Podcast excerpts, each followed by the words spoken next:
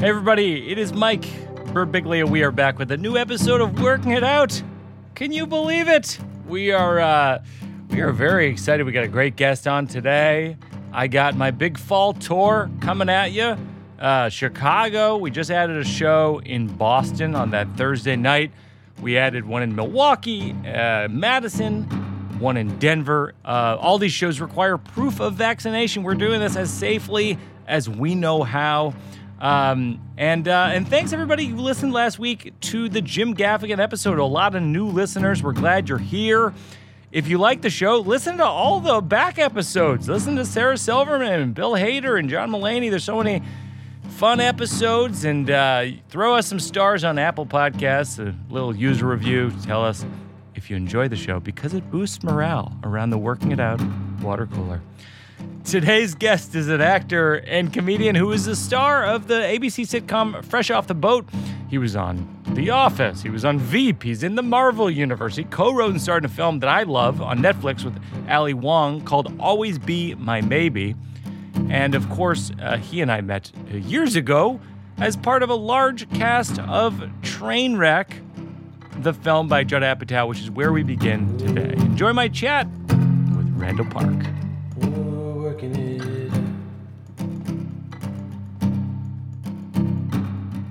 Randall, it's funny because we uh, we've had a lot of Trainwreck cast and, and crew on the show this summer. We had Judd Apatow, we had Bill Hader, Brie Larson, you, me. Uh, I think that's five of us from that movie.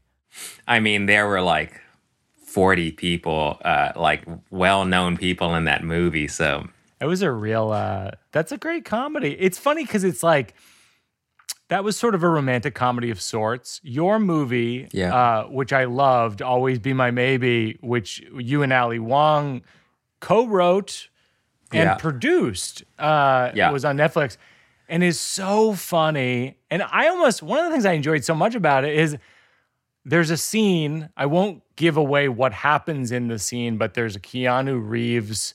s- s- There's a group of Keanu Reeves scenes, but there's one in particular that's so funny that I don't honestly I don't remember laughing so hard watching a movie scene in like years. yeah, Like oh, that's nice to hear. That's incredible. Because That's great. It's like, well, uh, so here's what you here's one of the things you and I have in common. We have a bunch of things in common, which we'll get into.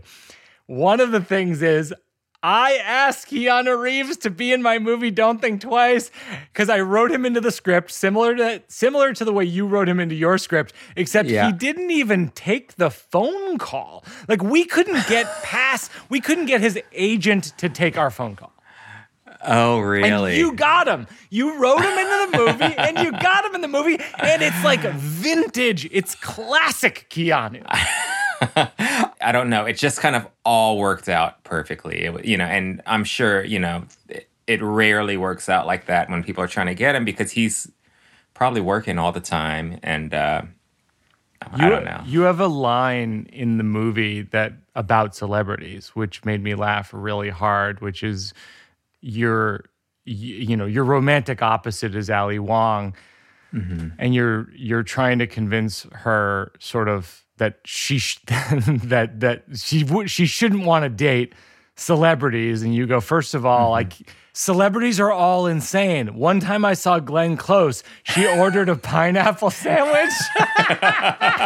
And i love that somehow i i agree with you that that would make you insane. One time i saw glenn close she ordered a pineapple sandwich. That's right.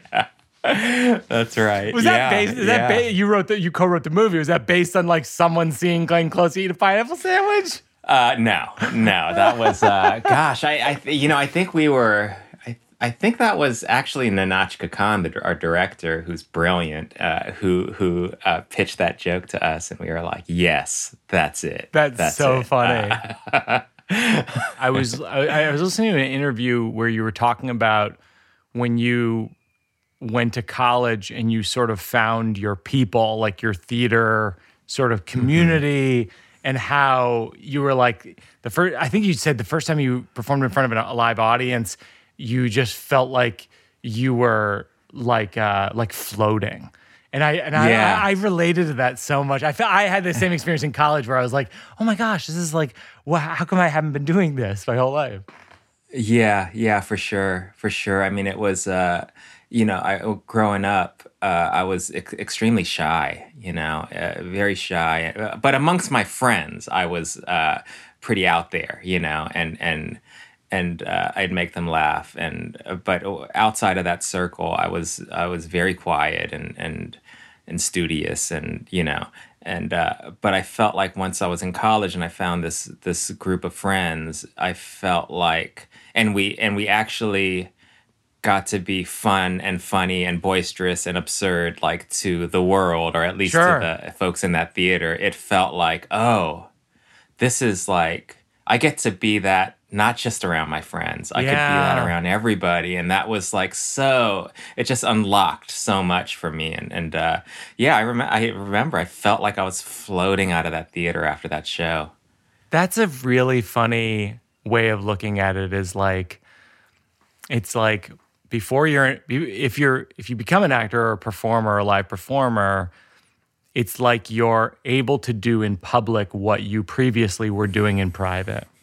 Yeah yeah. Well it's funny because i was listening to you in an interview years ago where you were talking about how you you did an, a theater exercise once where you stepped up on stage and people, you know, if it's a handsome person, they, people go like, "What? Say the first thing you think of." It's like handsome, Oh, yeah, handsome, yeah. tall, cool, awesome, or whatever. yeah, And you got up and it was like it was like a scientist, nerd, or whatever. and you just felt like it was like the stereotypes of what someone would sort of perceive you as, and you wanted you sort of strive to be like, no, no, no, I want to be uh, cast as something else and things. But that's to me when I saw Yeah. "Always Be My Maybe," it felt like maybe you would achieve that.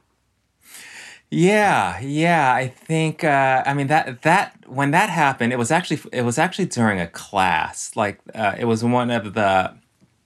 It was one of the classes in LA that you had to take if you were, you know, about to start acting. You know, Yeah, yeah, like yeah. everyone took this class Yeah, yeah. from this teacher, and uh, so I this class had been built up as the the this was going to be a game changer Yeah, for yeah. me, you know, and it was a, a in order to take the class, you had to start out at this weekend intensive, which was, uh, you know, just like the weekend. Two days, full days, and, and by the end of that full day, they do this exercise where you, yeah, you, you you stand up, you turn around, and everyone honestly just say yeah. what they think. yeah, yeah, you yeah. know, yeah. and uh, and and you know I had come from this theater company in college where we got I got to play everything and be Right, everything, and, right. you know, and uh, and be the lead, be the sidekick, be the you know comic relief, be the you know Yeah. uh, and, and then here uh, I I stand up on the stage, turn around, and it's just all these stereotypes and offensive things. And and they were just being honest. They were doing the exercise, Sure. you know. But it was a real kind of like, oh my God. Like I I, I mean I knew what I was getting into in terms of the industry, but I but to to see peers, people who I liked, my friends, you know, saying all these things, it was really disheartening and and uh it bummed me out. Bummed It's me out. so strange. It's like I it, it there's so many things that are so disheartening currently. But then one of the things that is heartening, like I was talking to Sam Jay on this podcast about how there is increasing representation uh, Yeah. by black and Asian people and uh, and all types of people in movies and TV right now. And yeah. ultimately, it's going to lead to better movies and better TV shows and Yeah. things that actually, uh, d- I think ultimately like dig deeper and, and go further into the human experience. Yeah, yeah, I think I, I, I hope so. I hope so. I mean, right now it's uh, uh, it's definitely uh, yeah. You could feel feel the shift. I've never felt a shift like this ever. You know, in Yeah. my career, uh, uh, folks are. I think I think folks are are recognizing not just the storytelling opportunities, but even the the business opportunity. Sure. you know that comes with telling these stories. You know, and um, so yeah, hopefully, hopefully it gets to a place where just we could see it, the gamut of perspectives within a group. You know, I mean, because Yes. you know we're all every group is just so different. You know, within and. uh uh, I think I think we're getting there, but you know, I, I also have no faith. You know, No, no, of course, of course. No, I mean, it, could, it could go away in five minutes. Who knows? yeah, yeah, yeah. One of the things that about you that I've always admired as an actor, because you're in so many things, uh, is uh, you know whether it's Veep or the Marvel films, it's uh, or Trainwreck or or Fresh Off the Boat, is you really have a very I would almost describe it as a signature Randall Park subtlety to your performances, and I'm curious, like, is that based on is and that's the kind of acting that I'm drawn to. Like I I find I I want to zero in on when actors are are are playing stuff really in a subtle way. Is that Yeah. based on actors who you admired growing up?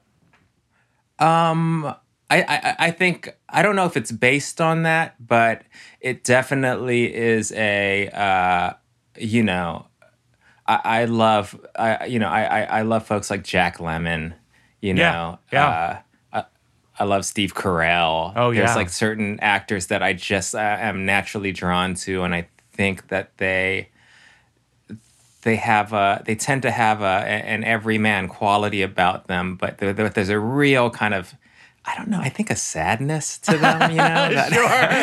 That's that I just like that I really uh, uh, identify with and uh, I'm drawn to, and and I find it really funny. Uh, uh, but also, I think it it just it is a natural kind of uh, place for me to come from. You know. It's funny you should say sadness because sometimes people sometimes people really lock into my solo shows and sometimes they do Yeah. they do not. And when Yeah. they do not, the the the standard thing they say is it's too sad. yeah. I mean that that's what I love about your work. Pers- I mean, I'm drawn to that, and I feel that from your work too. There's definitely like, uh, uh, I don't know, like, uh, uh, there's definitely a sadness there, you know. and to me, and maybe to you, based on what you're saying, is like to me that's part of the spectrum of being alive. And if you're Yes, if you're yes. repressing that, if you're just all laughs, all energy, all whatever, you're Yeah. actually not expressing the range of human emotion. You're just doing a sort of a two-dimensional caricature. yeah, yeah, true, true. Uh, but I feel like the sadness is the one that uh, I think if if someone if people are going to leave one aspect out, I feel like it, it's often sadness. Oh, that's you know? interesting. Why do you think that is? Yeah. Because it's sad. yeah,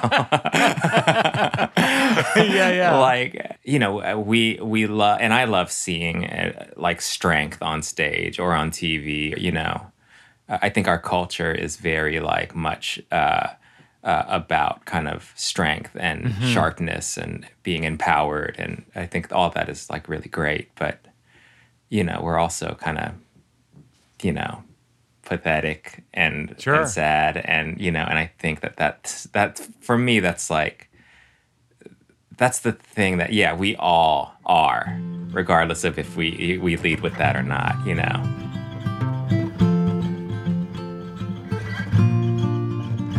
stepping away from my conversation with Randall Park to send some love to my favorite sparkling water, Spindrift sparkling water. And I don't throw that around. There's a lot of sparkling waters out there, and uh, I don't know. I love it. It's it's uh this I read up on it. It's the first sparkling water made with real squeezed fruit, and that's it. Maybe that's why I like it. There's nothing artificial, no natural flavors added sugars or artificial sweeteners. There's 11 real fruit varieties. My jam is a raspberry lime. That's the one I drink a whole ton of, but I I like uh, pretty much all of them. I, I think I like 10 out of 11. I'm not going to say which one I don't like. It's a healthy alternative to soda. I found it to be great. You can go to drinkspindrift.com and enter code BIGS. You get 25% off your first order. That's an amazing deal. Drinkspindrift.com, enter code BIGS. And now back to the show. So this is this thing called we do called the slow round, and it's basically just like memories from childhood and things like that. Do you remember a smell from childhood, either like really good or really bad smell? Um, I, I yeah, uh, I re- I distinctly remember, and it's a, it's a, uh, it's a good smell, but that brings about mixed feelings, and it, it, it is. I like this answer already. it's the I remember the the the smell of my public school elementary school cafeteria. Yeah. Yeah. Uh, and it being everything being like laced with this strong kind of maple syrupy uh, scent. No matter what they were making, it was like they put a little bit of maple syrup in everything. Government maple syrup. That's you know. a riot.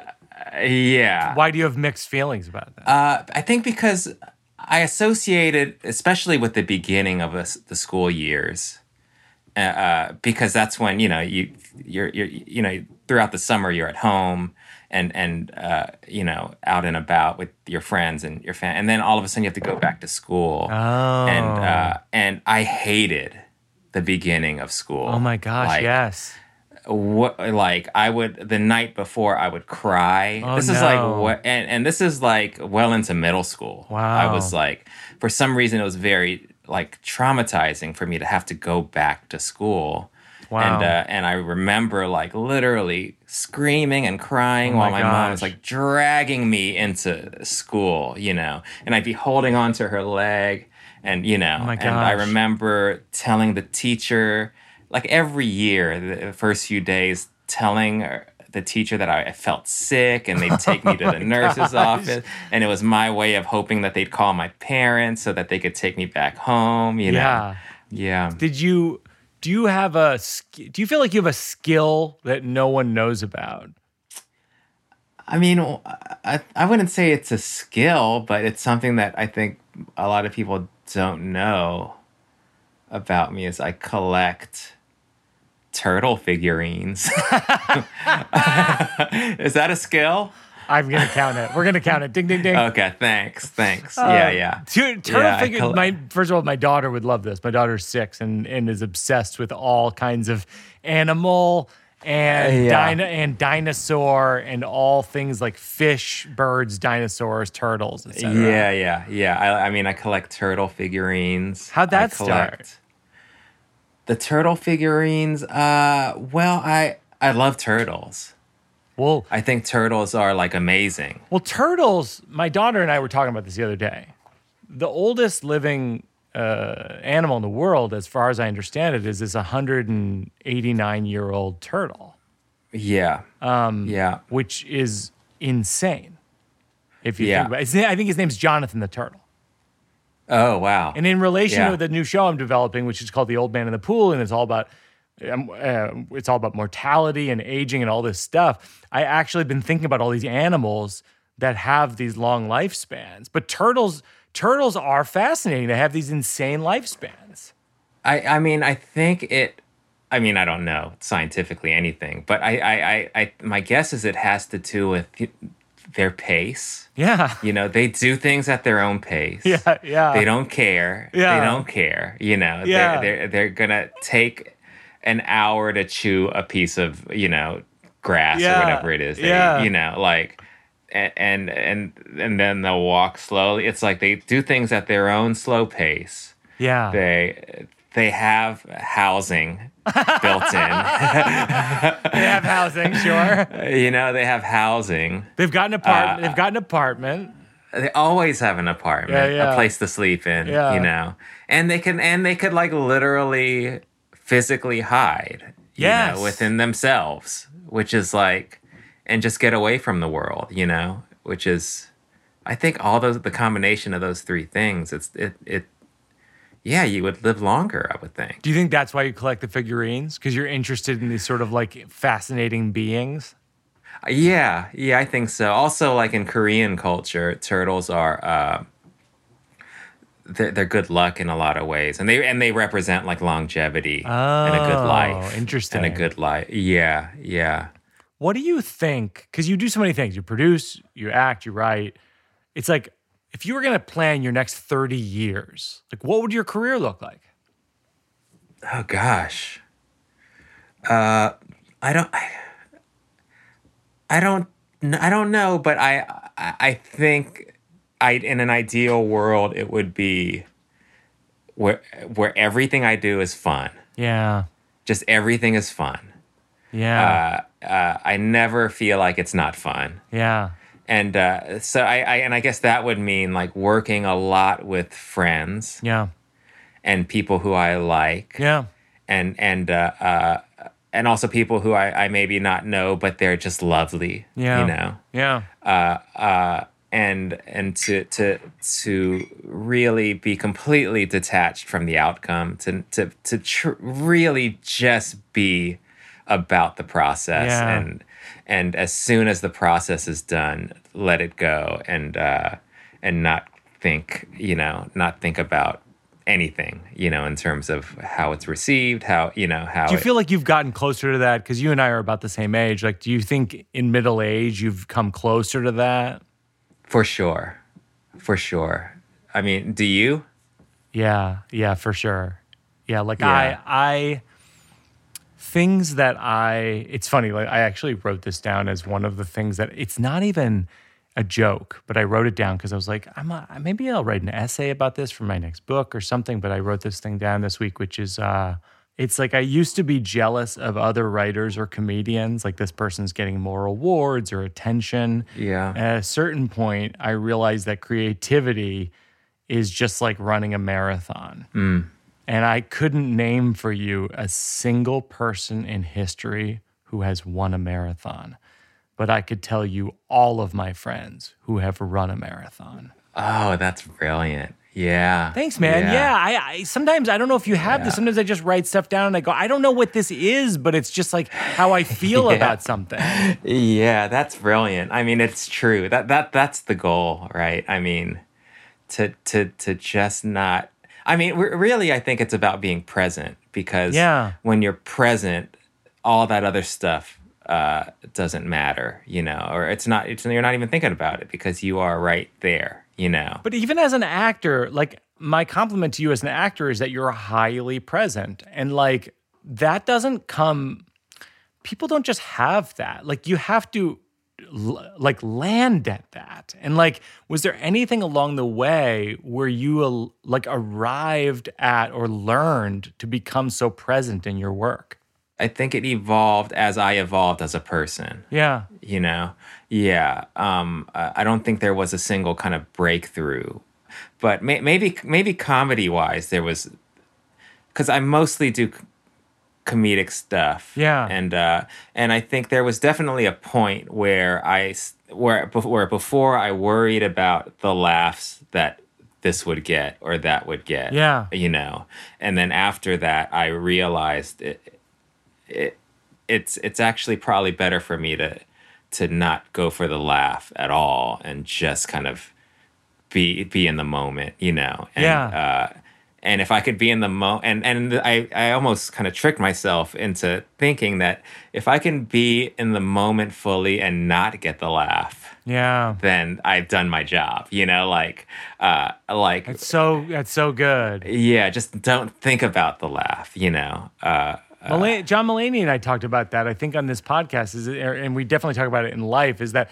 the moment you start th- imagining a laugh when you're rehearsing something, Yeah. like there will be no laugh. There'll be no. yeah you're not you're not in it you know Yeah. you're not you're not present you you're you're you're you're thinking outside of the moment you know so yeah yeah i mean for me it really hit home during the pandemic like back in october i had never gotten panic attacks before Yeah, but but uh in the in the middle of october i got hit with these panic at the series of panic attacks yeah, and it was so jarring to me, you know. And uh, and I realized how much, uh, you know, I, I started I started working with these specialists because it was so jarring. For two weeks, I didn't sleep. like at all because they would happen at night and uh, uh and throughout would just feel like you, things were closing in on you, kind of thing. Yeah, and it was weird because my like my physically had to keep moving. I couldn't stay still. I couldn't sit Oh or lay gosh. down. I, I I'd have Yeah. to pop right back up, and it would be throughout the night. So so I didn't sleep. Uh, and uh, by the end, you know, by the time I kind of settled, I I was so jarred and shaken by it that I had to kind of work really hard at rehabilitating myself. And um, and I learned a lot about like presence and and meditation and and catastrophic thinking and and how all that Yeah. stuff kind of uh, uh, it just makes for a bad life, you know. And and I'm and Yeah. I realize that the same goes for for really every creative endeavor. You know, it's like you don't want to bring any of that stuff to the to the process because Yeah. it's it's like it's going to take away from from the joy of it uh, of doing but also from the work i think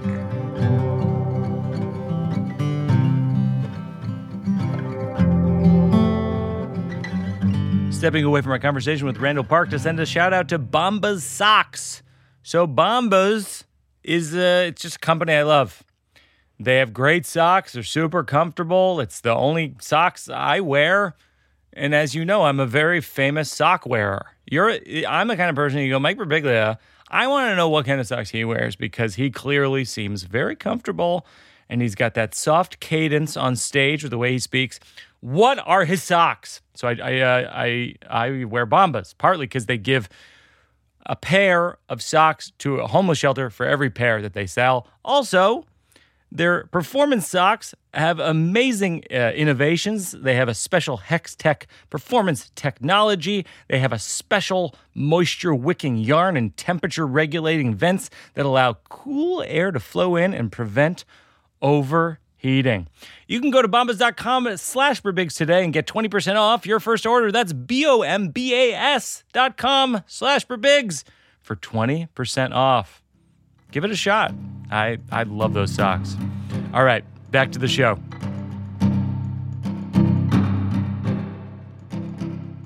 Do you have a memory from childhood that's sort of on a loop, but it's not even a story per se? It's just a thing that hits you every Uh, once in a while.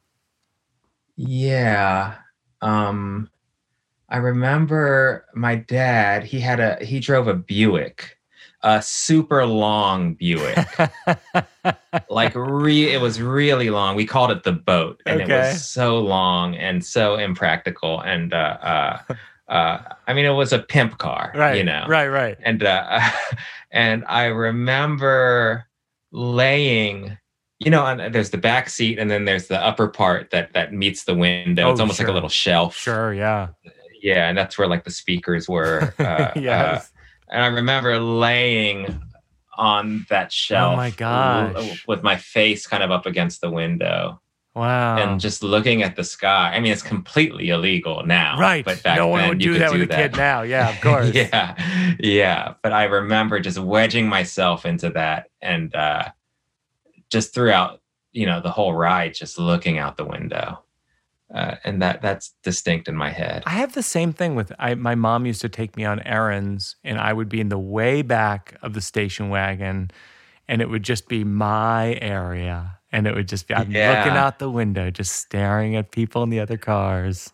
Yeah. I, yeah. Maybe it's maybe yeah. the reason that we we go to those memories is that it's like a part of childhood that we're like in control of or something.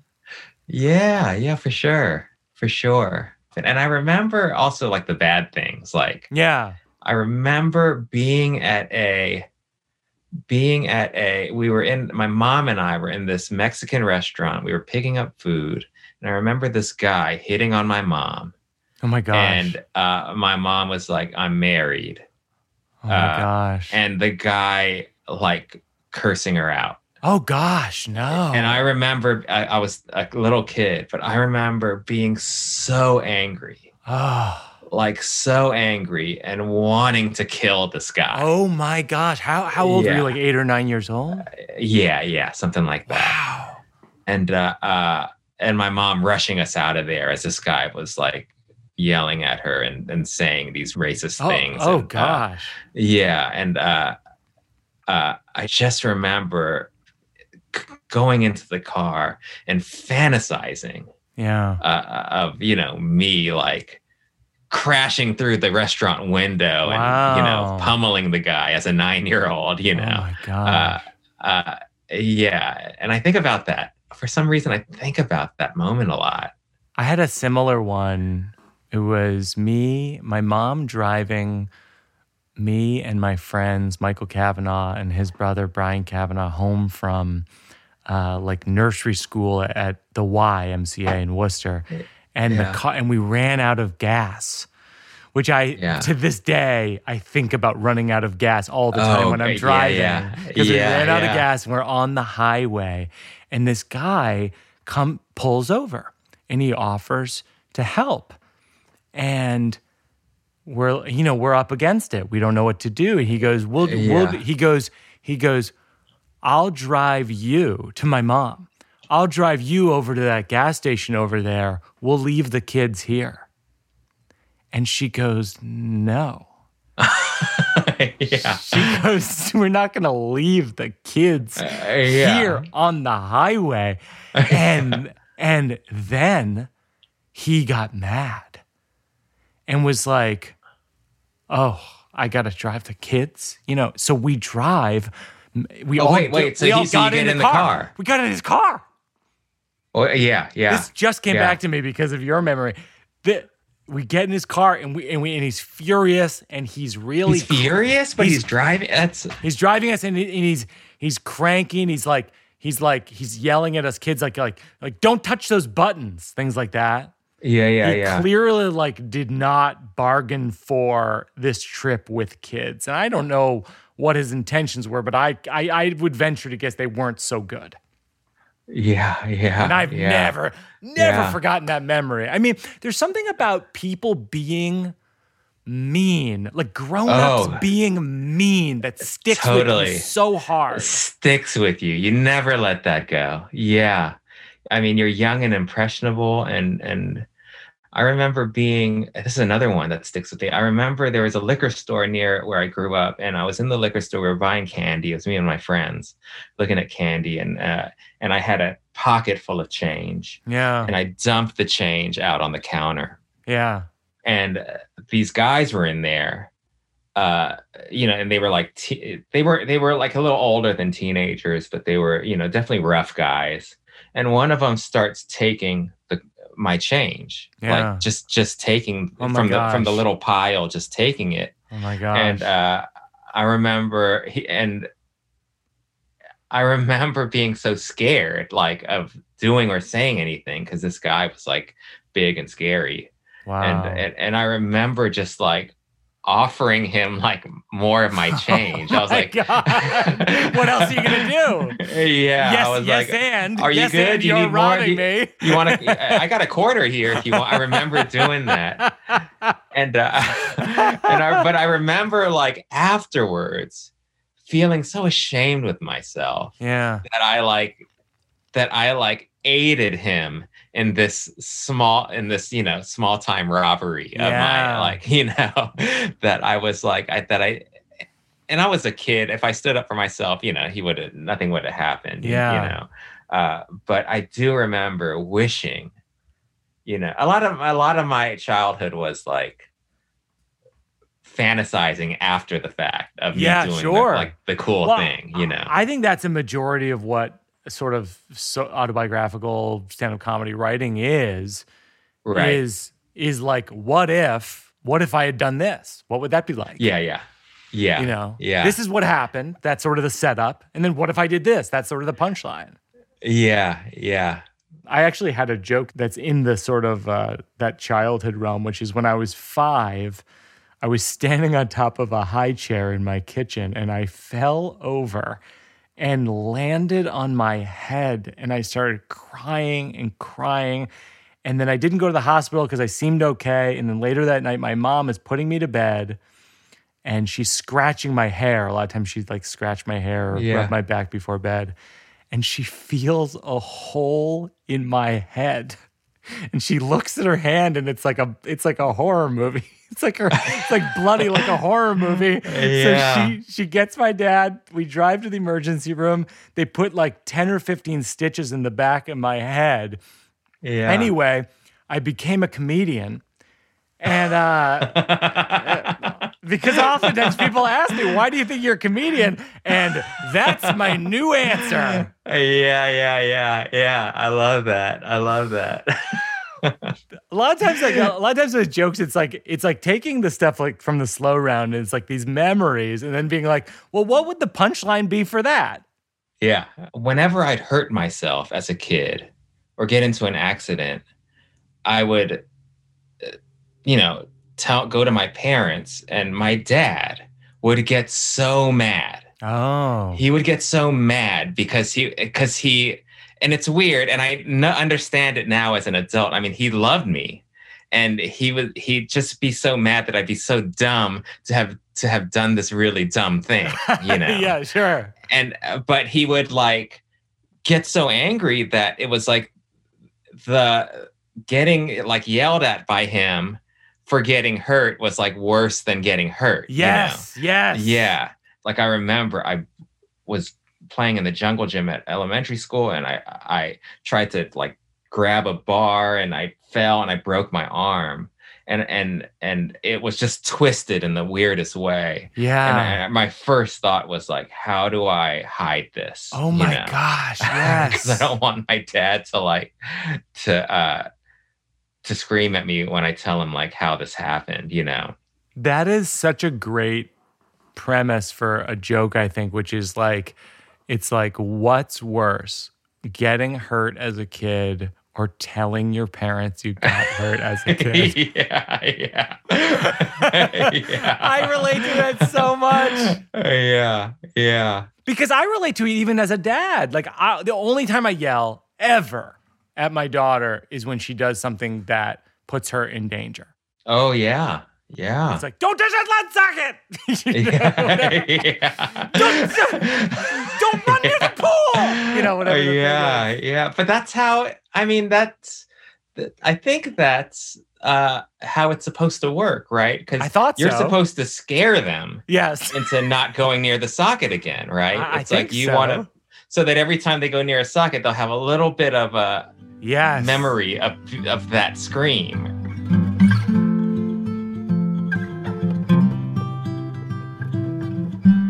Stepping away from my conversation with Randall Park to send a shout out to uh, my good friends at Helix Mattress.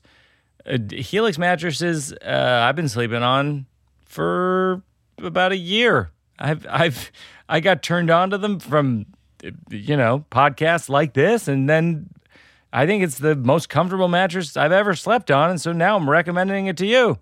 And I think I have the credentials to recommend mattresses because I uh, have a serious sleep disorder. I jumped through a second story window once. If you don't know that, listen to Sleepwalk with Me, the album uh, on Spotify, and then you'll go, "Oh wow, I wow, I should I should take his recommendation." Uh, go to helix.com/slash Birbigs. Take the two minute sleep quiz. You get a customized mattress. You get the best sleep of your life. Right now, Helix is offering up to $200 off all mattress orders and two free pillows for our Working It Out listeners. We did it. We did it, listeners. At helixsleep.com slash Birbigs. And now back to the show.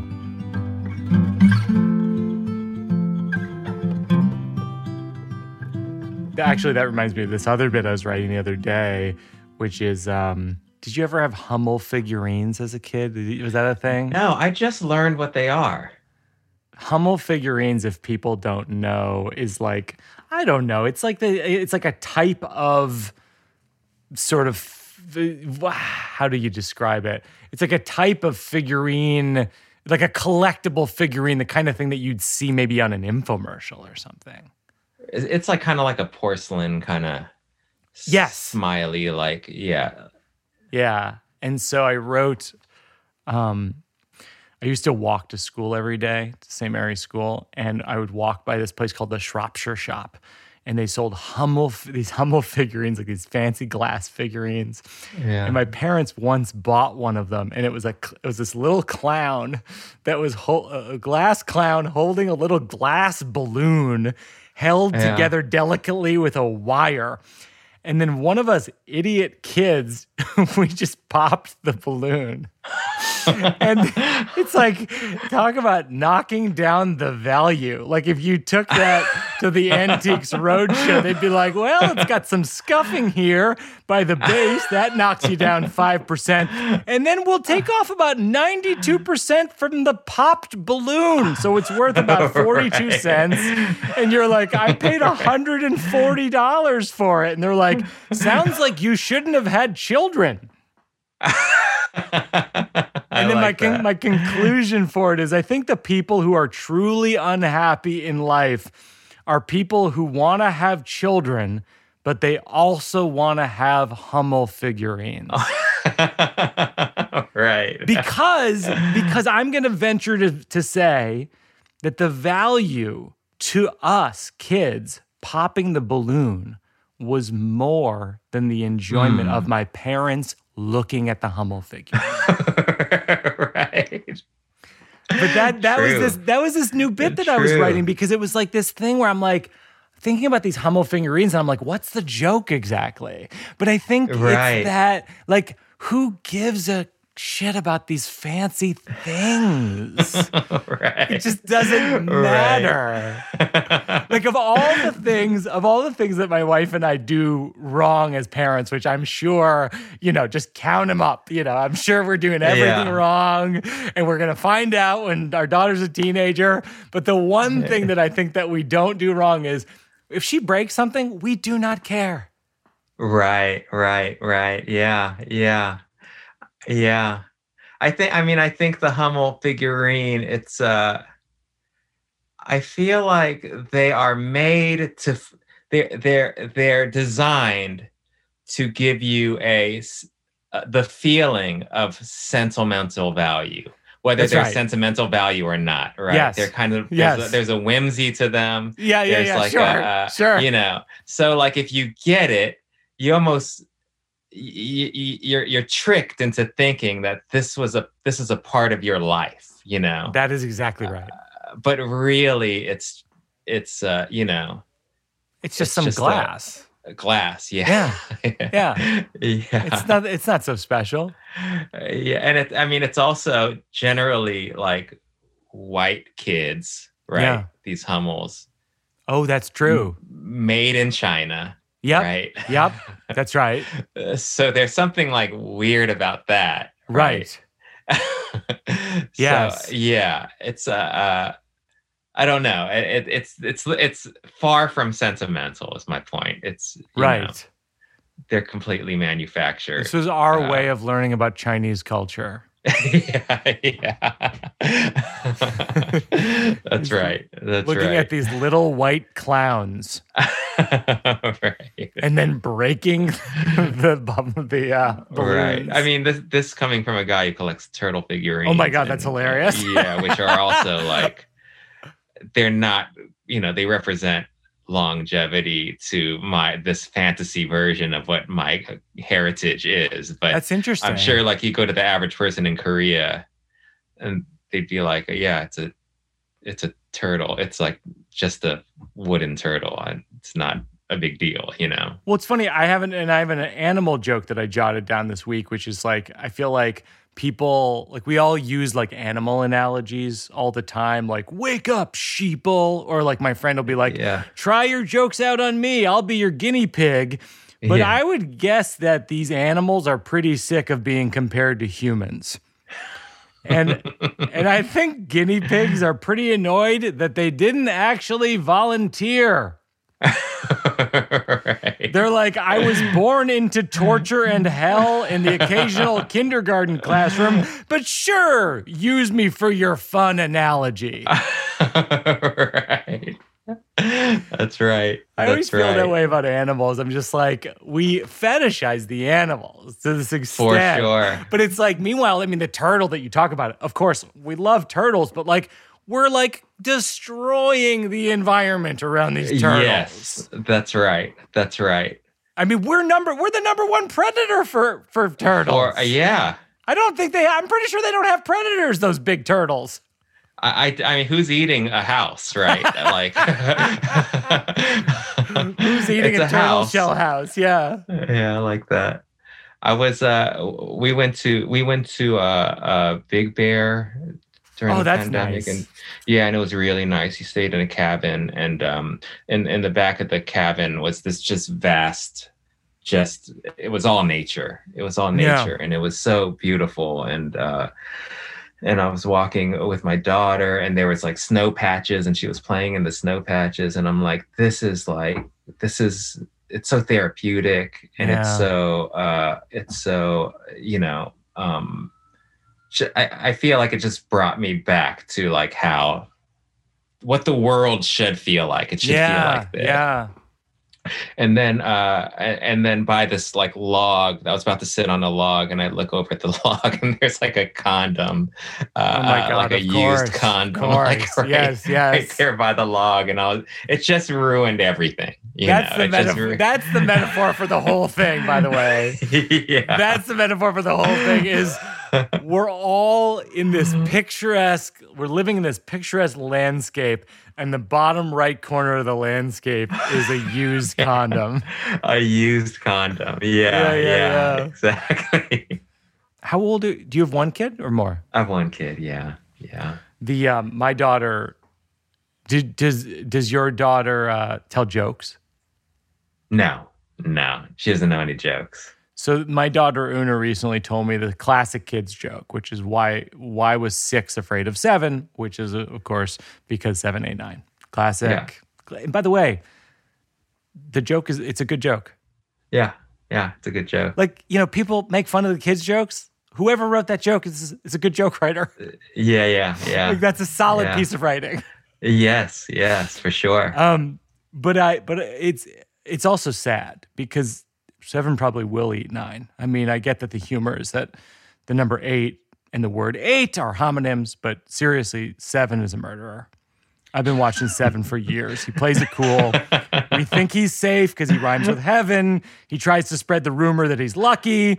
Who would start a rumor about themselves that they're lucky? I'll tell you who. Someone who's about to murder fucking nine. I like that. I That's me just riffing on my daughter's school joke. just take those uh, innocent uh, jokes and, and and just make them dark and The numbers, this is my other tag. The number seven is a cult leader who's about to murder nine, and all of us are just sitting here watching it happen.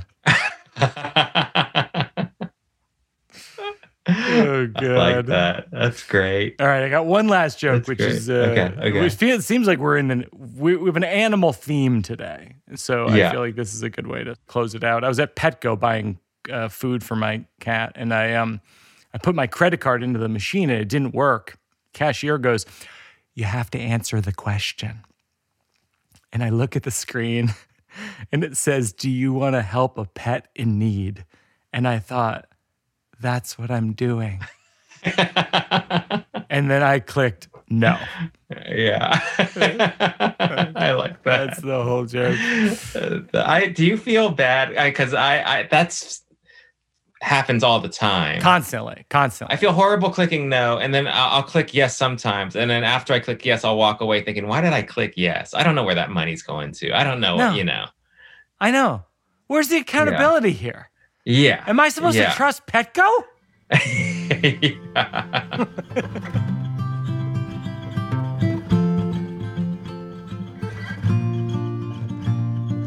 So the final thing we do on the show is uh, working it out for a cause, and we basically, if the guest has a nonprofit that they contribute to or or enjoy working with, I contribute to them. We link to them in the show notes. Is there anyone uh, that you want to send a shout out to? Yeah, there's a there is a uh, uh, a group that I work with. They're called KultureCity, with a K. Okay. KultureCity, and um, they're a great organization. And uh, so my daughter, who we we mentioned earlier, she's on the autism spectrum, which is why she doesn't tell jokes. Oh, okay. Uh, there you go. There you go. right, right.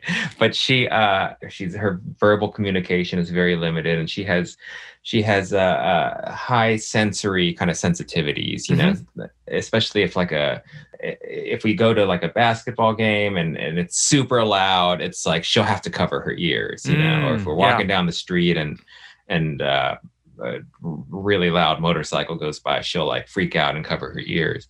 And this organization, KultureCity, they basically work towards making the world more accepting and accessible for people with these what they call invisible disabilities mm-hmm. so they they work really hard at like in certain venues like like arenas sports arenas and they'll they'll create rooms that people with sensory needs can go to if they wow. need a break and uh, not just uh, sports or concert venues but you know any any public venue they, sure. they they come and they also train the staff and so I, I have been working with them and they've been just uh just really great that's that sounds like a great organization i'm really glad to know about them and i'm going to contribute yeah. to them and i'm going to link to them in the show notes and so more people can know about them contribute themselves Awesome. I appreciate that. Well, Randall, this has been uh, such a great time. I'm so glad that we got to know each other. We kick around some jokes, and I can't wait yeah. to. I, I, just can't wait to see what you do next. Your next movies, your next live show. Oh, thank you, thank you. That was fun. Well, thanks a lot, Randall. Working it out, cause it's not done. We're working it out, cause there's no that's going to do it for another episode of Working It Out. I love that Randall Park. I, I hope that uh, he and I will be able to work on something someday because he is just a fun, fun person to talk to, and he's so talented. And I couldn't recommend more highly his movie on Netflix with Ali Wong, Always Be My Maybe. Our producers of Working It Out are Peter Salamone along with Joseph Birbiglia and myself, consulting producer Seth Barish, sound mix by Kate Belinsky, associate producer Mabel Lewis. Special thanks to Mike Consigliere, Mike Berkowitz, as well as Marissa Hurwitz and Josh Upfall. Special thanks to Jack Antonoff and Bleachers. They have an amazing new album out right now. As always, a very special thanks to my wife, the poet J. Hope Stein. Our book, the new one, is in your local bookstore and it's coming out on paperback in the first week in September. Get yourself a paperback. A paperback, you, you know, it's it's less expensive. You can just write in the margins. You can you can you can jot down your own ideas. the uh, we're very proud of the book, and we appreciate everybody, uh, you know, reaching out to us on social media. Jen is at uh, J Hope Stein at J Hope Stein on Instagram. I'm at at Birbigs, and we appreciate all of the Amazon and Goodreads reviews of our book. Uh, we're very proud of it. As always, a special thanks to my daughter Oona, who created this radio fort of pillows. Thanks most of all to you who have listened. Tell your friends, tell your enemies. We're working it out. See you next time, everybody.